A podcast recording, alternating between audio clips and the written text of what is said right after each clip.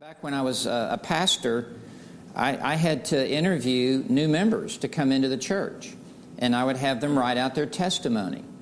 Uh, your life before Christ, your life when you came to know Christ, your life since coming to know Christ.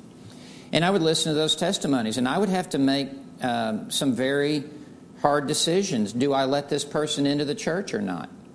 And I'm going to give them a margin of error, and I'm going to lean on the side of grace but, it, but if you come out with some harebrained testimony, that, that's not judgmental.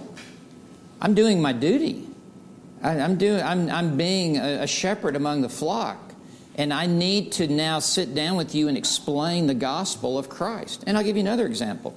I was once asked to perform a wedding between the richest man in southern Alabama and the woman who had been married to one of the richest men in South Alabama. And this was going to be more of a merger than a marriage. Um, and I remember she had been on the pulpit committee that brought me there. And the airport's named after her husband.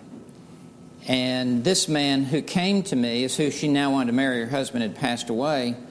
Uh, the college was named for him in town, okay? So th- th- this was, you know, kind of a high profile marriage to be.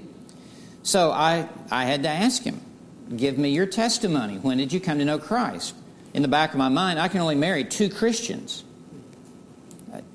So he gave me probably the worst testimony I've ever heard in my life, and telling me you have to be baptized in order to be saved, to have your sins forgiven, to be and he began to tell me how much money he gave to the church. He began to tell me about all of his good works, etc.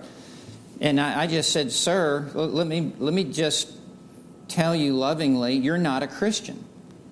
Well, no one's ever manned up to him and told him that uh, because they all wanted his money.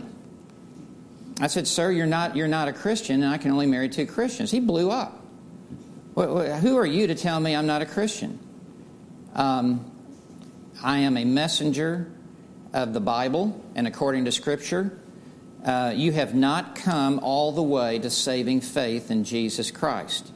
You've put one little toe in the baptistry, but that's not going to get you to heaven, and neither will your money get you to heaven. So, to, to, to function as a Christian, you, you have to exercise some discernment. And yes, being a pastor and a preacher, I'm in a more visible position, so I, I, I have to scrutinize. Um, I have to scrutinize are you qualified to be an elder? Are you qualified to be a deacon? That, that's not judgmental, that, that is exercising discernment for the good of the church and for other people.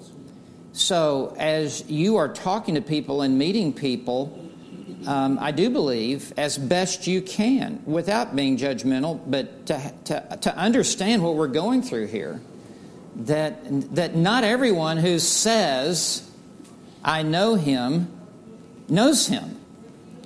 And if you detect or discern that that person doesn't know the Lord, the kindest thing you can do is figure out a way how to build a bridge to them to keep talking about the gospel and what a true Christian is.